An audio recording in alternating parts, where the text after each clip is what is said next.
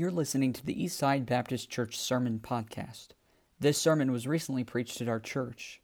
We want to encourage you to visit our website at eastsidesf.com.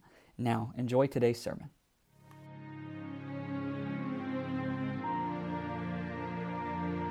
This is going to be a little bit of a different kind of message. We'll, uh, we'll, we'll kind of build up or work up to these verses here.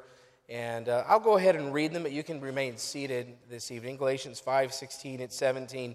It says, This I say then, walk in the Spirit, and ye shall not fulfill the lust of the flesh. For the flesh lusteth against the Spirit, and the Spirit against the flesh. And these are contrary the one to the other, so that ye cannot do the things that ye would. Really good verses, solid principle here that we'll look at here this evening, maybe. Depends. Sometimes you start on a message, you're not really sure exactly how, uh, where it's going to head, and uh, maybe that's one of those tonight.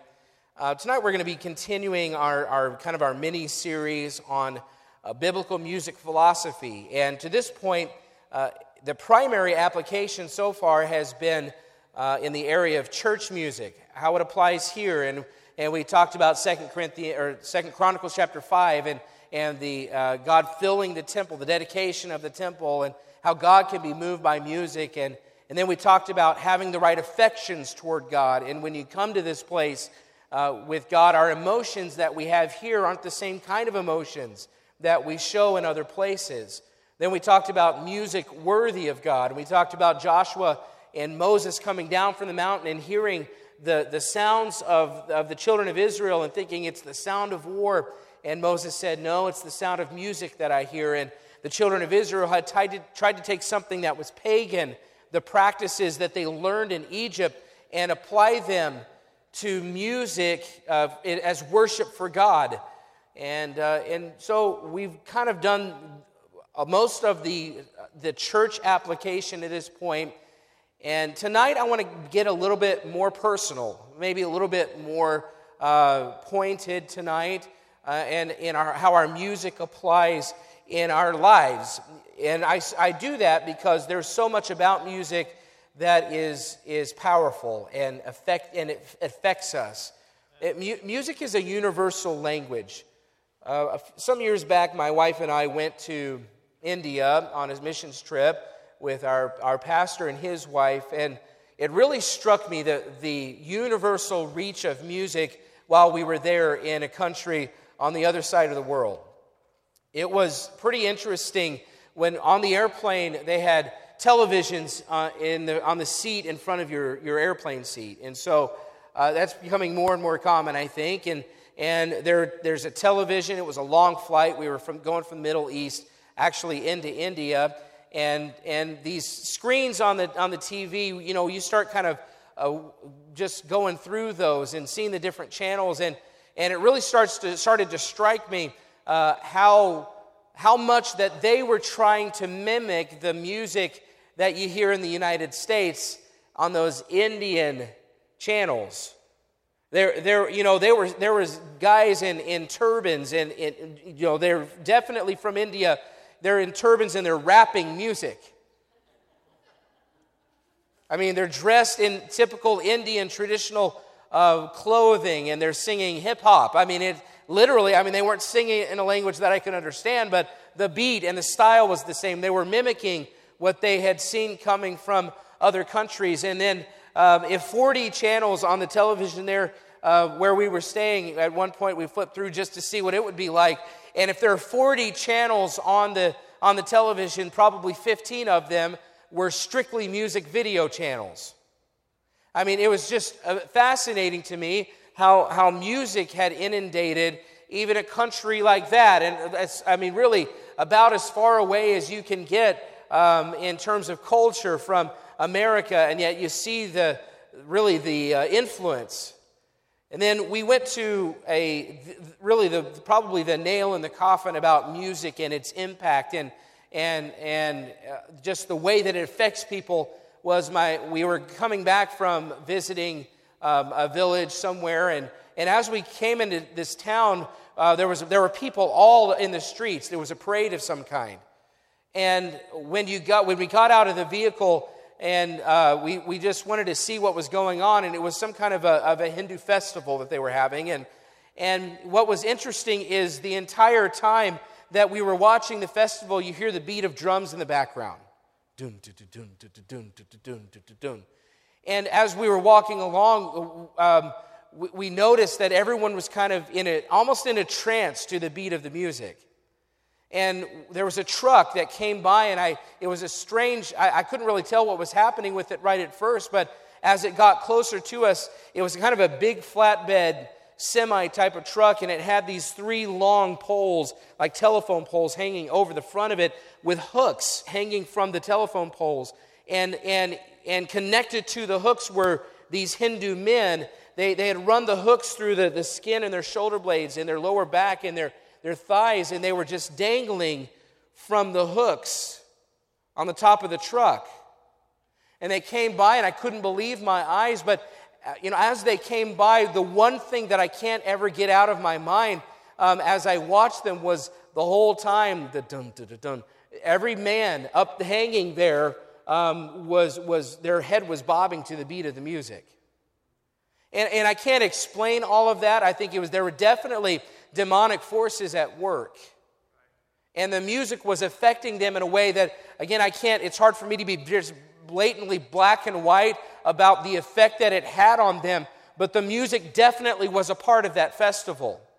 And in the Hindu religion, they believe that you have to, uh, if you want to please one of the 333 million gods or however many there are, that you have to suffer. You have to show your commitment by, by doing things like that to yourself. And um, we, there were many that came through and they had rods. They had poked through their skin and their cheeks. And I remember watching this little girl that was probably eight years old, and, and the music was what had her in such a trance. I mean, her eyes were kind of rolled into the back of her head.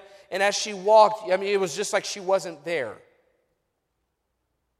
And I don't mean to turn it real dark and too heavy right up front, um, but, but music played a big part in what was happening in that festival.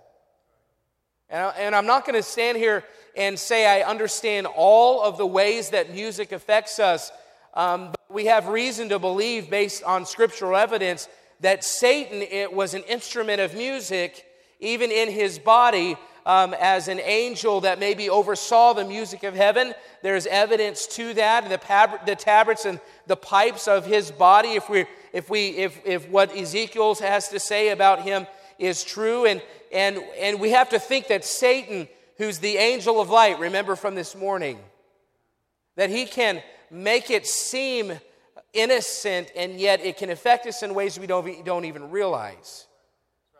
Uh, music has such a powerful effect. I mean, I'll never forget those images. It's a powerful medium. It's so powerful that teens in India are listening to essentially the same music as young people in Sioux Falls, South Dakota, as the same music as young people in California. It's universal now. And something that's saturating is not going away. And we need to know where we stand on it because it's a stronghold in the lives of many Christians, I believe. And I know, I know this isn't always, these aren't always the popular kind of messages, but I, I hope that you'll hear me out. And, and rather tonight than thinking I'm going to draw some lines, I'm not going to draw lines, uh, but I hope that as I go through this, that you'll learn how you should draw some lines. Because I'm not the Holy Spirit and I'm not the one that tells, I, am not supposed to tell everybody what standard they're supposed to have and what music they should listen to and, and what would be right and what would be wrong. But my job as a pastor is to give you principles so that you can draw those lines. What I'm afraid of is that we've got churches full of people that don't draw any lines. I mean, they've opened the door and they said, well, whatever wants to come in, come on in. And yet I've seen the end of music in a place like that Hindu festival, and I'm thinking, I'm not sure I want to leave my door open for that kind of stuff. I mean, that's, that, that, that scares me. It, it makes me dependent, uh, ultra dependent on God's word to make sure that I can draw some lines that are clear because I don't want to expose myself to that. I don't, I've got five children to think about. I don't want to expose them to something like that. We've got to be careful. Something that saturating is not just going to go away, and you need some solid footing because music has never been so accessible as it is right now. If you think about it, if you don't have filters on your phone or your device, you can stream any song on any subject from any artist at any time, right now.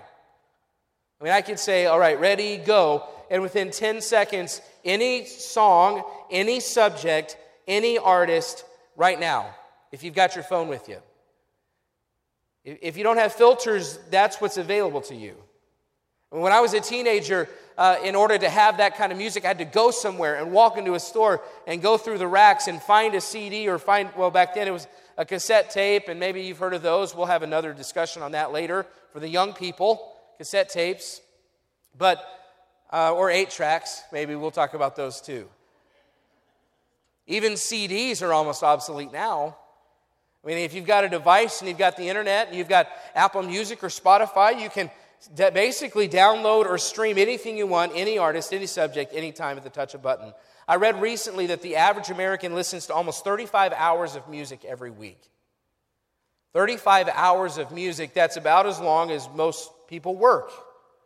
I mean, so something being pumped into our hearts and our ears and our lives to that degree needs some serious attention.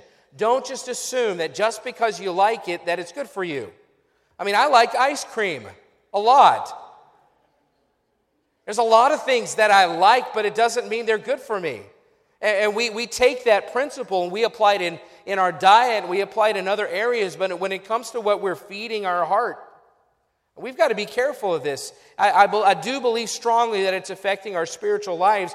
There are many people that struggle with listening to the right kind of music but I don't want to stand up here again. I don't want to stand up here and just rail on music. I, what I'd like to do is give you a filter, and I don't even know that we'll really get into all of it tonight, but I want to lay some groundwork. But I'd like to give you a filter through which to analyze your music for yourself and determine whether or not it's spiritually helpful to you. And this subject is important because music influences us. Have you ever been walking in the store and realized that you're walking to the beat of the music and you didn't realize it? It happens to me all the time. I don't even think about it. It's just subconscious. Uh, since the time I was a kid, I mean, it, music has that in beat, that beat, and, and just inherently, I'll walk to the speed of the beat. And I'll look back, and my family is nowhere to be found. I don't know where they are. I'm just walking by myself sometimes. You ever been humming a song that you didn't even realize you were humming? You ever have a song get into your head and you cannot get it out? And it's usually the songs you hate the most that get in the, into your head that you cannot get out. Baby shark, do, do, do, do, do, do. All the parents with children now hate, hate me, so you're going to be humming that the rest of the service if you know that song. Songs stay with you for a long time, don't they? Many Christians today say that music is amoral that it doesn't affect us. Moral basically means right or wrong. So, amoral means that some people believe the actual music itself, minus the lyrics, that they can't be right or wrong. They say music doesn't have any, doesn't have any effect, it doesn't have any impact. Our morals defined as void of any capabilities of conveying thoughts of things spiritual or fleshly or sensual. They say it's just completely neutral. Well, in my message a couple weeks ago, I used some quotes Eh, that I'd like to use again, one from Aristotle. Donald Grout wrote a book called A History of Western Music, and he quoted Aristotle as writing this Music directly represents the passions or states of the soul gentleness, anger, courage, temperance. If one listens to the wrong kind of music, he will become the wrong kind of person. But conversely, if he listens to the right kind of music, he will tend to become the right kind of person. What Aristotle is saying, along with many other thinkers throughout history, is that music creates emotion, and if you feed certain emotions through music, you will eventually act them out. So it's almost universal. The experts all say that. Music's the language of human emotion. The lost recognize the power of music over the souls and the bodies of men. And as I mentioned before, it seems like the only people arguing against that are Christians trying to justify the music either that they listen to or even, and I know many, there's a movement, even independent Baptist movements now saying um, that, that music doesn't matter, the lyrics are all that matters, and so they're, they're trying to affect the, the, the music in their churches. They're saying anything goes. Mike Coyle, again, I, re- I even quoted this one a couple of weeks ago. He's a French horn player and a Christian, a world renowned player, and he came up with a syllogism, which is a form of reasoning, and he says, Not all emotions are good ones. Can we agree with that? Yes, er, amen? Okay, not all emotions are good ones. Surely, man and his emotions were created in the image of God. But man has fallen, and with him has gone the purity with which he was created. So, if we're fallen creatures, if God created us with emotion, and yet in our bodies we're broken by sin, can we agree that some emotions then are not good emotions? Hate, when directed at sin, is good and acceptable, but if it's directed at a brother in Christ, it's sin. Anger is unacceptable except when the one who's angry is not sinning. It's possible to be angry and sin not. An emotion like lust is never right. It's an adulteration of God given emotion. And since music is an emotional language, and since some emotions are wrong for the child of God, then some music must be wrong for the Christian. And you say, Well, I just don't believe, believe that. I don't buy that. I don't think there's anything wrong with any kind of music except the lyrics. And that's fine. But what I think that you're doing is, is you're, you're opening a door and saying anything's allowed. And I, I don't think that's ever a safe way to live. I think we've got to be careful um, to assume that just because we like it, it's okay. The music sends a message. And this is a this is I enjoy doing this. I've done this with young people before, and uh, so let's let's just think about this. I'll give you a scenario, and this can be interactive. I'll give you a scenario, and you tell me what kind of music is playing. So, the first scenario: there's a convertible uh, full of football players, and they're racing down the highway at night. They've just beaten their rivals in the biggest game of this season, and they're at homecoming, and they're hollering and singing. They just beat the the, the team, the game of the year. They're screaming, singing at the top of the lungs. What kind of music is playing? What kind of music do you hear playing? Rock and roll, thank you. Something like that, right? Something with energy. I, I didn't think anybody was going to say opera. I, I didn't think anybody was going to say Veggie Tales, okay, in that setting. Don't ever play Veggie Tales.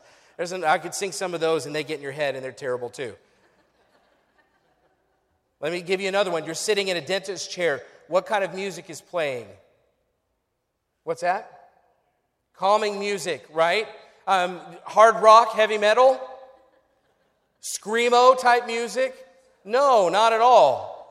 No, you're talking about music that will calm you, the kind of music you hear in elevators everywhere right? That's the kind of music they're trying to keep you calm. The last thing a dentist want, a dentist wants is uh, for the guy in the chair to be moving around and jumping around to the music. That's I wouldn't want that either.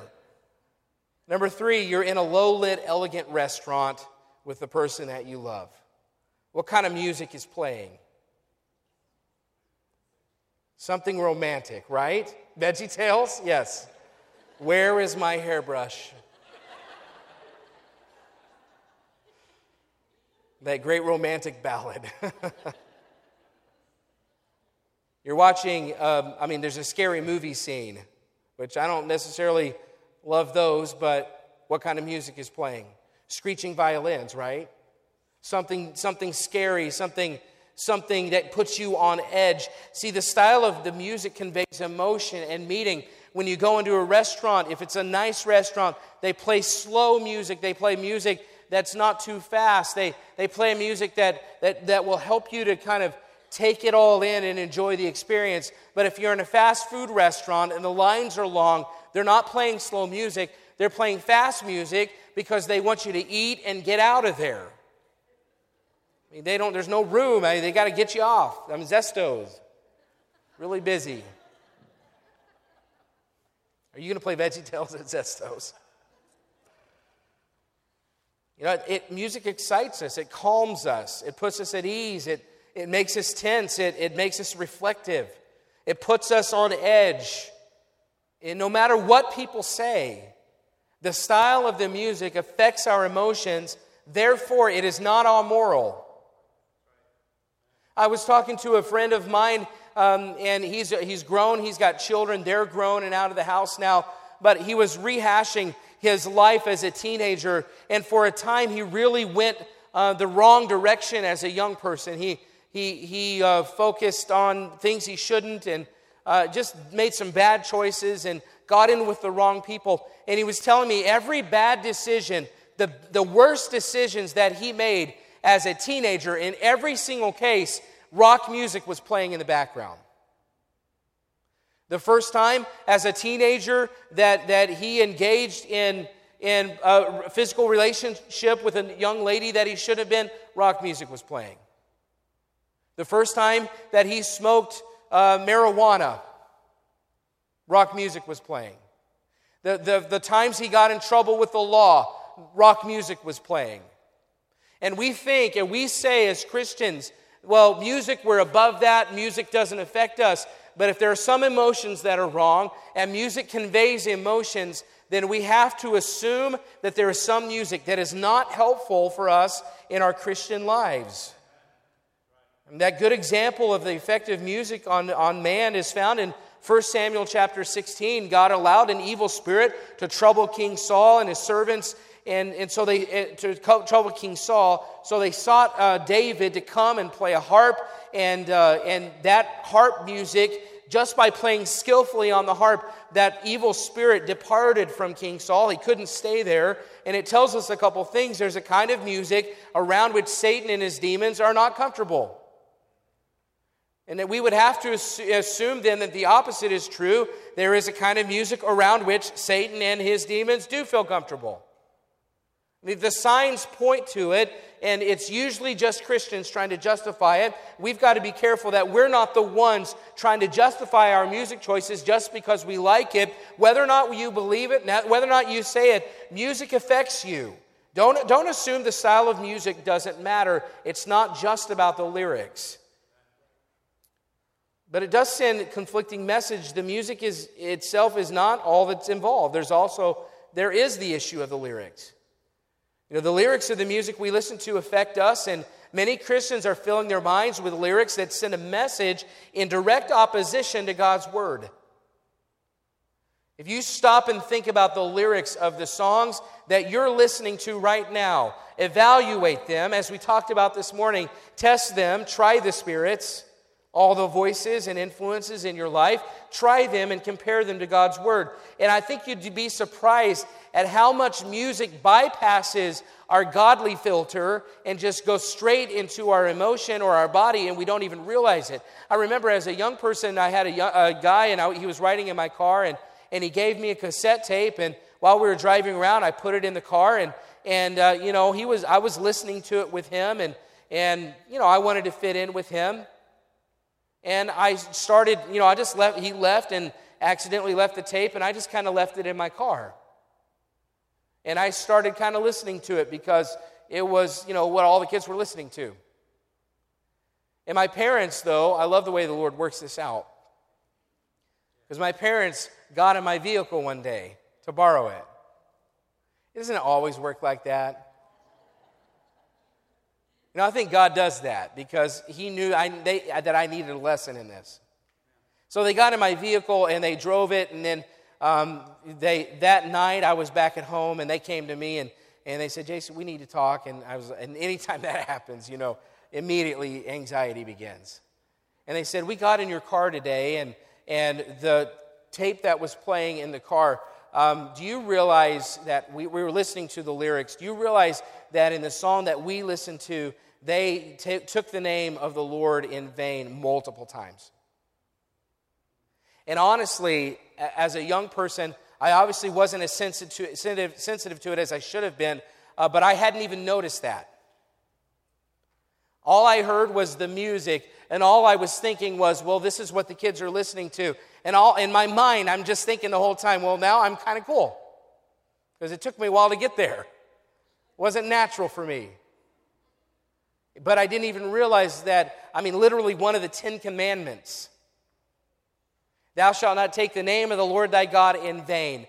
For the Lord will not hold him guiltless that taketh his name in vain. You know, and I would never, as a practice, as a child of God, as a father, as a husband, I would never just uh, practice that, uh, that breaking of that law. I mean, I would say, yeah, that's, I should never do that. I ought to be careful in the things that I say. And yet, with music, because it, it, it bypasses our thinking and our logic, it will, will allow things through music that I would never let someone walk into my living room and say and speak like.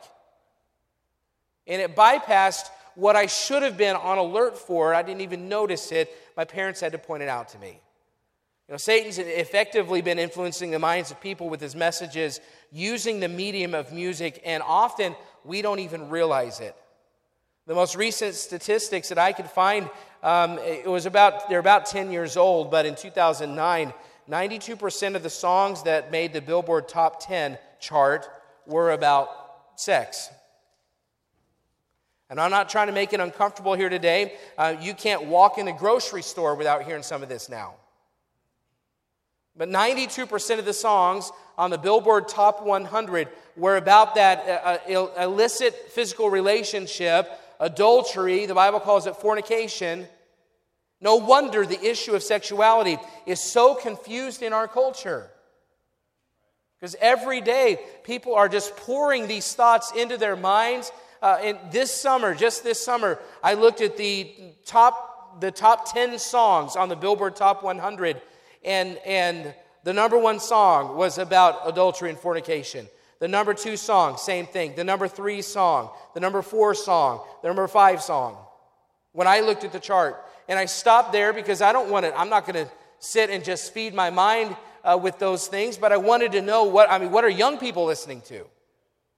Uh, what's playing on their iPhones? What are, what are they downloading? What are they streaming?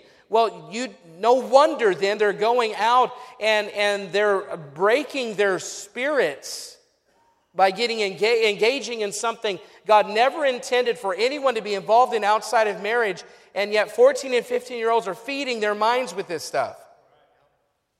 Not that wasn't the only theme. There were other wholesome themes like rebellion, anger, the love of money, partying, none of which would I allow or want my children to be engaged in. Even something as simple as love at first sight, which we think, oh, how romantic and how sweet. Love at first sight. But you think about that, you think about the danger of that kind of thinking. I mean, in the 50s, we could go back to the old songs in the 50s, and, and many of us in here would say, oh, that's, that's, those are, that's when music was really good.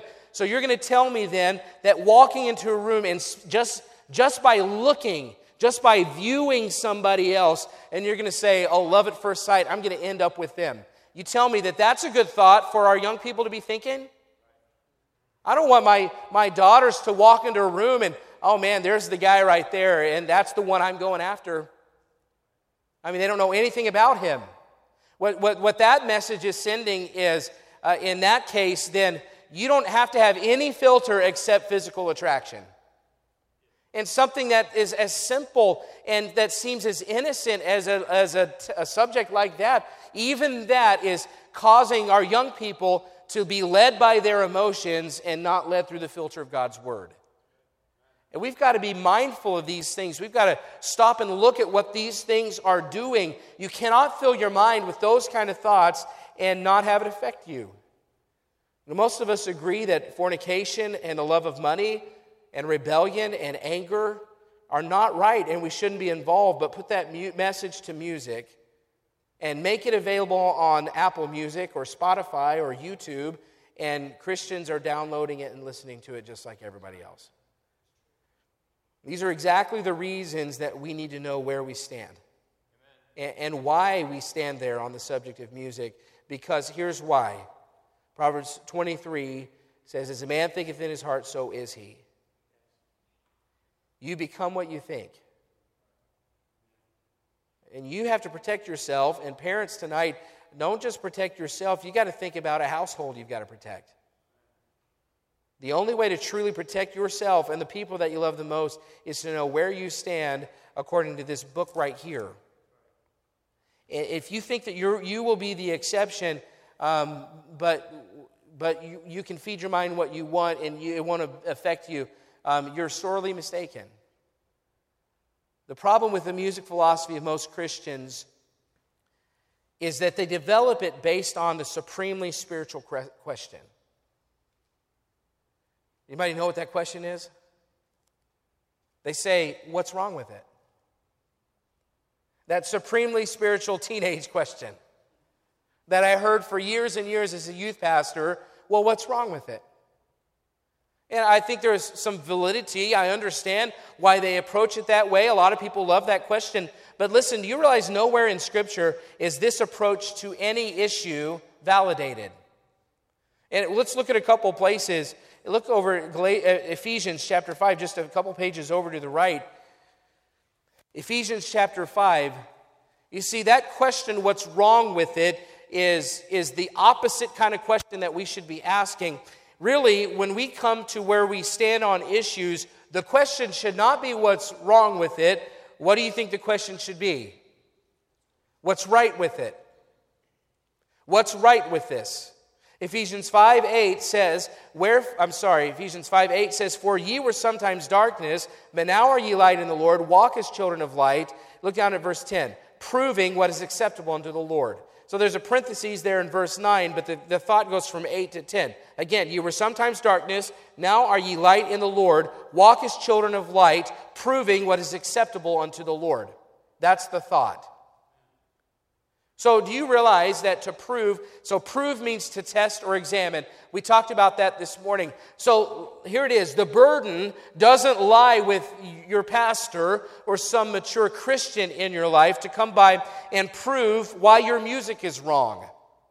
The burden lies with you to prove why it's right. Can you prove your music to be acceptable to the Lord? See, that the, the problem with starting with saying, well, what's wrong with this is the assumption that at the very beginning that that music is okay. So we're assuming that this music is okay, and now it's somebody's got to come in and prove that it's not okay. No, that should never be the way, according to Ephesians 5, 8, and 10, that we're to prove what's acceptable to the Lord. We start with no assumptions. Our assumption is that this probably isn't going to help me unless I can tell somebody why it does. I need to prove what is right with my music. I shouldn't ask somebody else to have the burden of proof that my music is wrong. It's the opposite way in Scripture of showing that a standard is what you ought to accept. 1 Thessalonians 5:21 says, "Prove all things, hold fast that which is good." We are commanded to prove all things as acceptable to God. Can you prove that the music on your phone is acceptable to the Lord. And it's not the question, well, what's wrong with it?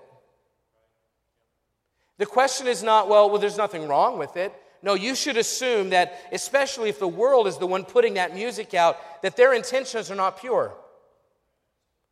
You know, it's not about there's nothing wrong with it. I want you to show me from that from, from the Bible how that music is enhancing and, and helping your spiritual life.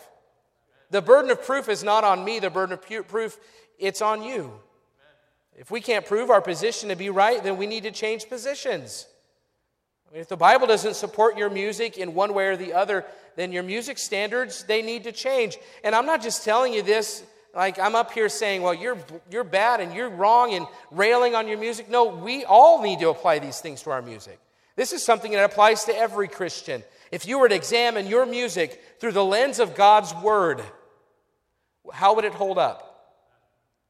See, the point of us discussing music is to help you to think biblically about it.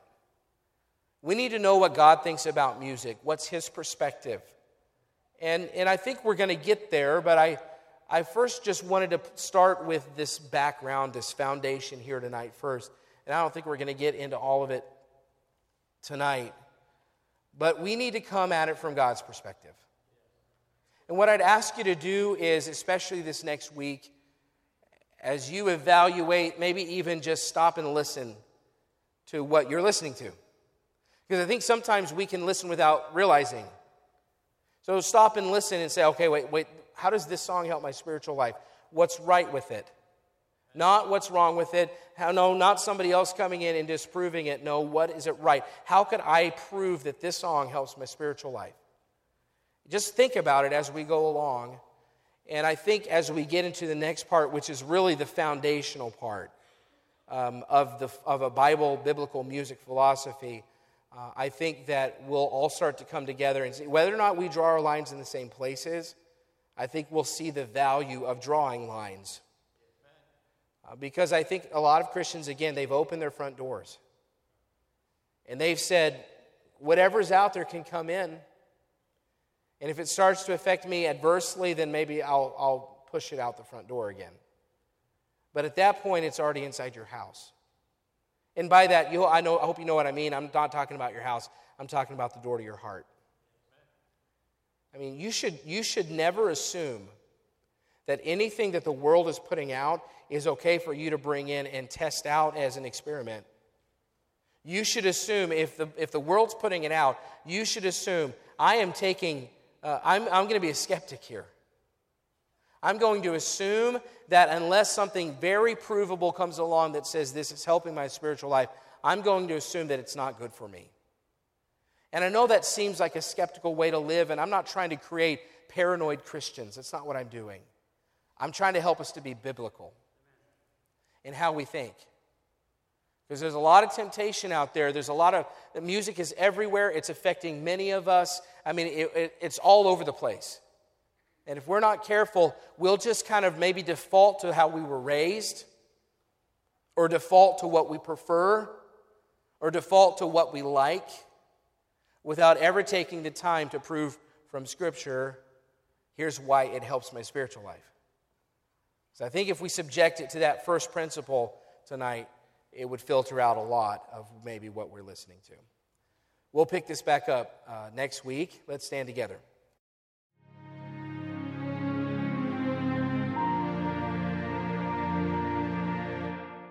We want to encourage you to visit our website at eastsidesf.com.